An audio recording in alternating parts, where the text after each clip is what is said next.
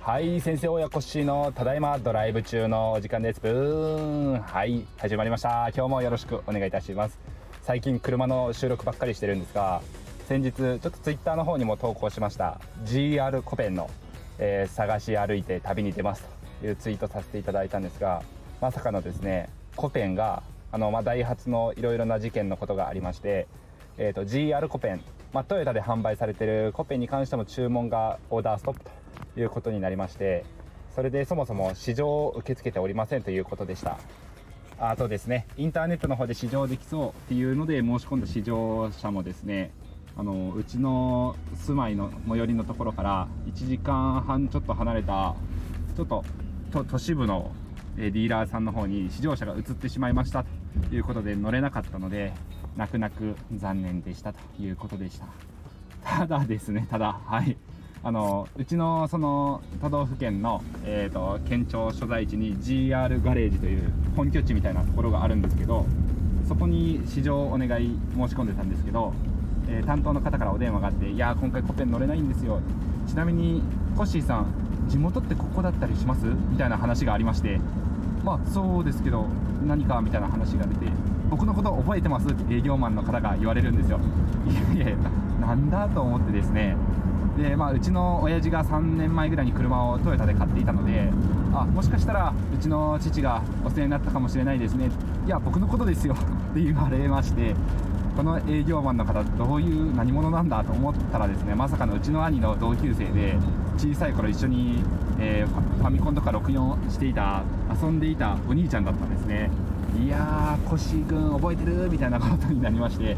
車の営業トークどころか家族の近況報告であったりとかえーと、コペンないけど86ならあるから乗りに来てよって言われてですねまんまと誘いに乗っかって今日市場に行ってまいりました。はいパチパチパチ。ということで、えーと、GR86、えー、グレードは RC というグレードですね。その上最上位だと RZ グレードというのがあるんですが、まあ、中間ぐらいぐらいのグレードで、えーと、ミッションが置いてありましたのでミッションに乗らせていただきました。たまたまディーラーのすぐ近くから、えーと、バイパス乗ることができるので、えー、快適なドライブができるような試乗コースなんですけどいやーすごく楽しかったですね。いやー昔あのミニの、えー、一緒に乗らせてもらってたことがしばらくあったんですけどそれぶりぐらいでミッション運転していやいいなと思いながら。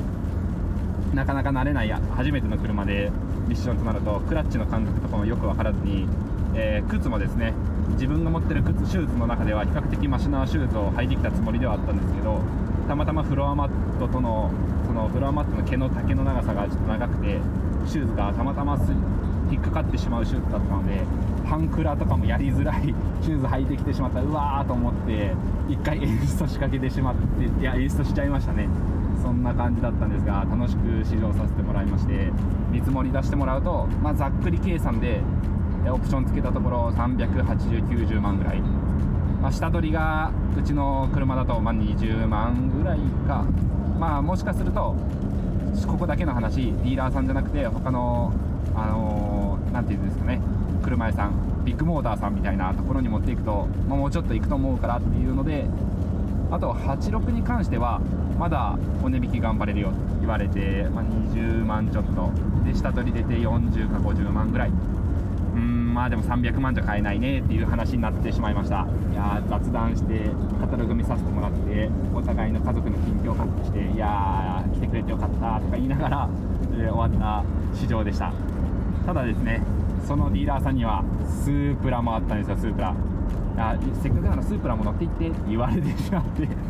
じゃあありがとうございます。というお言葉に甘えて、えー、ミッションではないんですけどオートマン仕様のスープラも乗らせていただきました。本革の、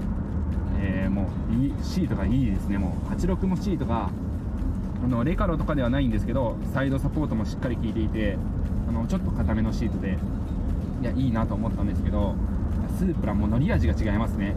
やっぱり BM と共同開発だからなのか分かりませんけどもあドイツ車らしい感じの下回り足回りの硬さかっちりとしてロールしない感じ。あの減速しなくてもアクセル踏んだままブーンとカーブで曲がれる感じがしたんですよ。いやあスープラも乗らせてよかもらってよかったなと思いました。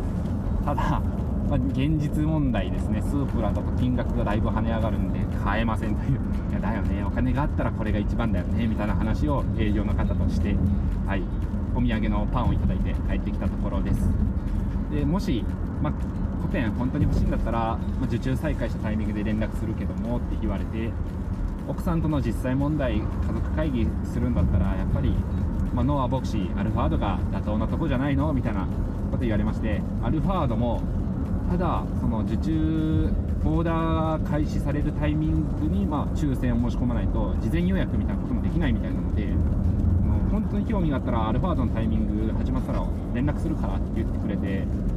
いやーそうですね。とりあえずアルファードもいいなと思いながら。1回ですねショッピングモールであの隣の県の本当に栄えてるショッピングモール遊びに行った時に、えーと、うちの奥さんが服とか選んでるショッピングしてる最中うちの子供と2人でショッピングモールの中にポップアップテナントみたいな形でディーラーが出店してたんですよ。でアルファードちょっと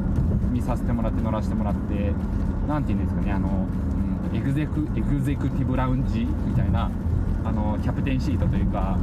えーと、前2人真ん中2人後ろ3人仕様みたいな、えーと、高級仕様のが置いてありましてうちの息子が3歳成り立ってぐらいの時にこの車大きいブーブー大きいって言っていて乗らせてもらったのを覚えてます。いやーよかったですね。はい。あとは昨年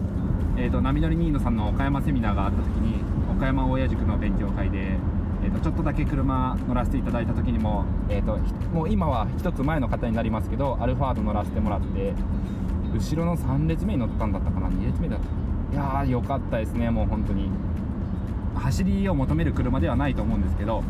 いやもう本当に何て言うんですかね走るお家みたいななんだこの快適さはと思ったのを覚えてるのではい。で、まあ、営業の方にも確認したらやっぱりもう転売はもう禁止してるよっていう話だったんですけど、まあ、今コロナ禍の納期遅れとかあの時代よりかはマシにはなっててもいまだにあの下取りというか売却価格がだいぶいいからねみたいな。あ僕はゴニョゴニョしとくからもし売りたかったら売ってもいいからねって言われて そういう優しい営業の方に恵まれたので、まあ、トヨタ車もいいなと思いながらはい。またコペンが試乗再開されたら試乗しに行きたいなと思ってます。でうちのエリアであの個人のカーシェアのサービスエニカというカーシェアで GR ヤリス、えー、貸し出しされてるオーナーさんがいらっしゃるのでしかもですね僕勉強不足だったんで知らなかったんですけど GR ヤリスもグレードがいくつかあってと,、えーと、普通に肉の駆動と四輪駆動の 4WD といろいろ仕様があるみたいなんですけどまさかのカーシェアのオーナーさん、まあ、6速ミッションのえターボ付きの四輪駆動、えそれを貸し出しされているということで、えまあ、もちろん借りたいのは借りたいんですけどそれよりも単純にですねあの一緒にお話ししたいなと思ったりしてるんでぜひとも GR ヤリス乗りたいよっていう、えー、不動産の大家の皆さんいらっしゃったらですね僕がお迎えに上がるのでぜひとも一緒に乗って車の談義にできたらなと思っております。はい。そんな感じで今日は86とスープラ乗ってまいりました。はい。また市場報告なり購入報告があったら、収録したいと思いますので皆さん今日も聴いていただいてありがとうございました。それでは明日からもドライブ楽しんでいきましょう。ブブー。